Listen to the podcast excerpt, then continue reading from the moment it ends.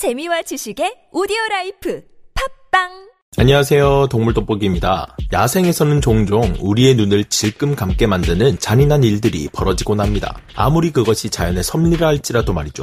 바람 잘 날 없는 아프리카의 초원. 어쩌다 무리에서 떨어졌는지는 모르겠으나 새끼 코끼리 한 마리가 굶주린 사자 무리의 공격을 받고 있는데요. 새끼 코끼리를 향해 달려든 사자의 숫자는 한 마리도 아닌 무려 14마리의 암사자였습니다. 그나마 다행인 것은 수사자가 없었다는 것인데요. 평소와 다르게 새끼 코끼리를 도와줄 수 있는 성체 코끼리도 주변에 없습니다. 아무리 암사자들이라 해도 실제 사자 무리에서 주로 사냥에 나서는 것은 이들인 만큼 절대 가볍게 볼 수는 없습니다. 조직력 과 무리 사냥에 있어 더 뛰어나고 집요한 능력을 발휘하는 것은 이 암사자들인데 보시다시피 그 숫자가 너무 많고 아직 코끼리는 이들 모두를 물리치기에는 너무 작아 버거워 보이는데요. 새끼 코끼리는 무사히 사자무리를 해치고 살아남을 수 있을까요? 새끼 코끼리의 생존을 위한 14마리 암사자 무리와의 치열한 공방전. 오늘의 동물 돋보기 시작합니다. 동물 돋보기 줌 인.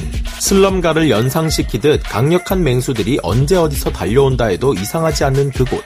아프리카. 이 아프리카 초원엔 우리가 익히 잘 알고 있는 백수의 왕 사자들이 살고 있습니다. 며칠을 굶은 탓인지 반쯤 넋이 나간 채로 먹이를 찾아 어슬렁거리는 암사자들. 프라이드라고 불리는 큰 무리를 이루며 살아가는 사자들은 보통 수사자 한 마리에서 세 마리와 암사자 10마리 내외로 무리지어 생활하는데요. 그런데 자세히 생각해보면 고양이과 중에서 유일하게 무리를 지어 생활을 하는 개체가 바로 사자입니다. 왜 이들은 다른 고양이과 동물과는 다르게 무리를 지어 살게 된 것일까요? 그것은 이들이 사는 지역과 관련이 있습니다. 다른 대륙에 사는 초식 동물들보다 훨씬 크고 사나운 성격을 가진 아프리카 대륙의 초식 동물들. 아무리 백수의 왕 사자라고 할지라도 이런 녀석들을 상대하는 데에 있어 단독 사냥은 무리가 있죠. 또한 이들이 사는 초원은 바위나 숲을 등 사냥을 위해 필수인 은폐 및 엄폐를 할 수 있는 지형지물이 없는 곳입니다. 물론 황토색의 긴 풀들이 자란 곳에서 사자들은 매복하고 있다 먹잇감을 덮치지만 그래도 이런 탁 트인 지형에서 몸을 숨기는 것은 한계가 있습니다. 다양한 엄폐물 사이에 몸을 숨길 수 있는 산속의 호랑이와는 상황이 다르죠. 이처럼 아프리카 초원에서는 매복이 거의 불가능에 가깝기 때문에 사자들은 협동을 통한 사냥을 하는 것인데요. 암사자들은 마침내 새끼 코끼리를 발견하게 됩니다. 야! 새끼 코끼리다. 얼른 가자. 기다려.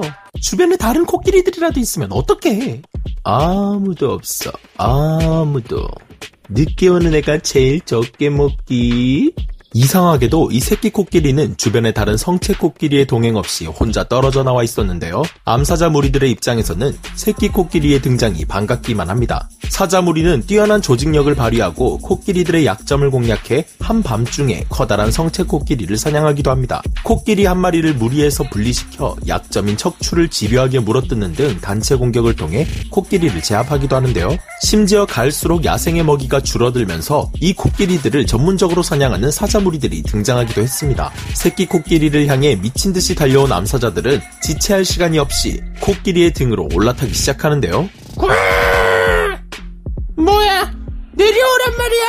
너가 내려오라 한다고 내려올 몸이 아니지. 암사자 한 마리가 등으로 올라가 새끼 코끼리의 척추를 공격해봤지만 이내 새끼 코끼리의 몸부림으로 떨어지고 맙니다. 하지만 이 암사자는 빠르게 다른 암사자와 교대를 하는데요. 교대를 한 다른 암사자는 바로 날카로운 발톱으로 코끼리의 엉덩이를 움켜쥐고 물고 늘어지기 시작합니다. 으앙, 나 방구 낀다!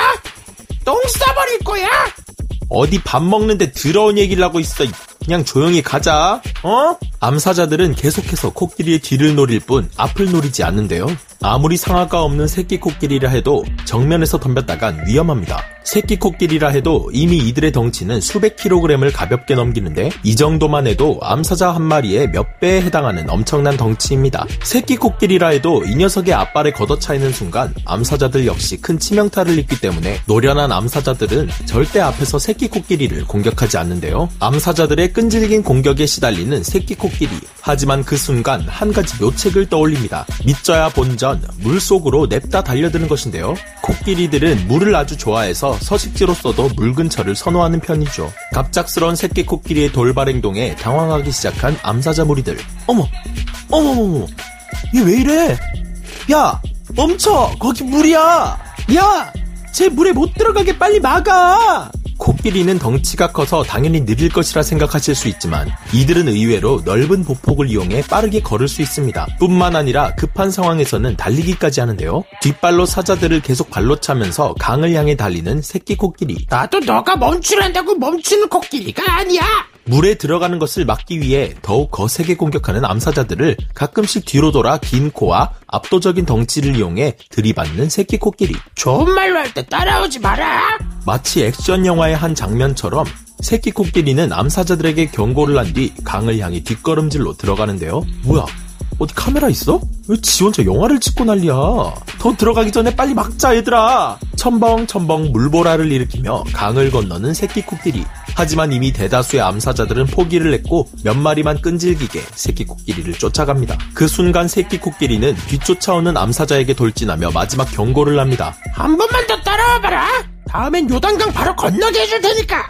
이 영상은 해외 SNS에 업로드되어 화제가 되기도 했었는데요. 코끼리들은 아프리카에 서식하는 다른 동물들과는 차원이 다른 체급을 가지고 있습니다. 게다가 사자만 무리 생활을 하는 것이 아니라 코끼리들 또한 무리 생활을 하기 때문에 아프리카 초원에서 코끼리를 건드릴 수 있는 생물은 사실상 존재하지 않죠.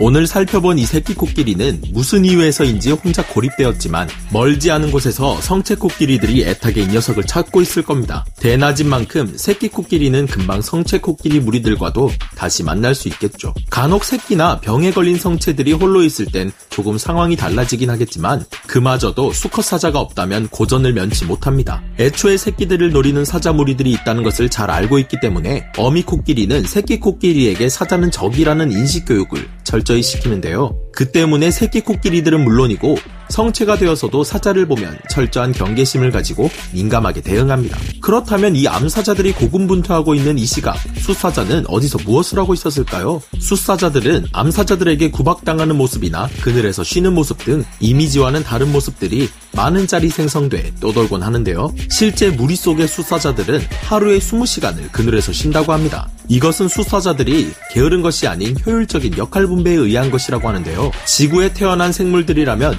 누구나가 가지고 있으며 중요하게 생각하는 본능 한 가지가 있습니다. 바로 종족 번식의 본능인데요. 특히나 위험이 도사리고 있는 야생에서 새끼를 지키는 것만큼 이들에게 중요한 임무는 또 없습니다. 무리에서 사냥을 나갔을 때 다른 육식동물들과 무리를 제외한 다른 수사자들로부터 새끼를 지키는 것이 바로 이 무리에 속한 수사자들의 임무입니다. 암사자들이 새끼들을 지키기 위해 아무리 저항해도 수사자와 암사자의 체급 차이로 인해 한계가 존재합니다. 수사자들은 다른 이들로부터 새끼를 보호하기 위해 가급적 최소한의 에너지를 사용하고 최대한의 에너지를 비축하고 있는 것이죠. 이런 이유로 암사자들이 고군분투하며 가져온 사냥감도 수사자들이 가장 먼저 먹는다고 합니다. 사냥에 참여하지도 않고 힘들게 사냥해온 고기를 제일 먼저 먹어치우는 수사자가 다소 얄밉게 보이기도 한데요. 하지만 가끔은 이들의 가공할 진면목이 발휘될 때가 있습니다. 바로 암사자들만으로 감당할 수 없는 상대가 나타났을 때죠. 이럴 때 수사자들은 멀리서 지켜보다 암사자들을 대신해 맞선다고 합니다. 당연히 수사자들이 무리를 이끄는 우두머리기에 음식도 먼저 섭취하는 줄만 알고 있었는데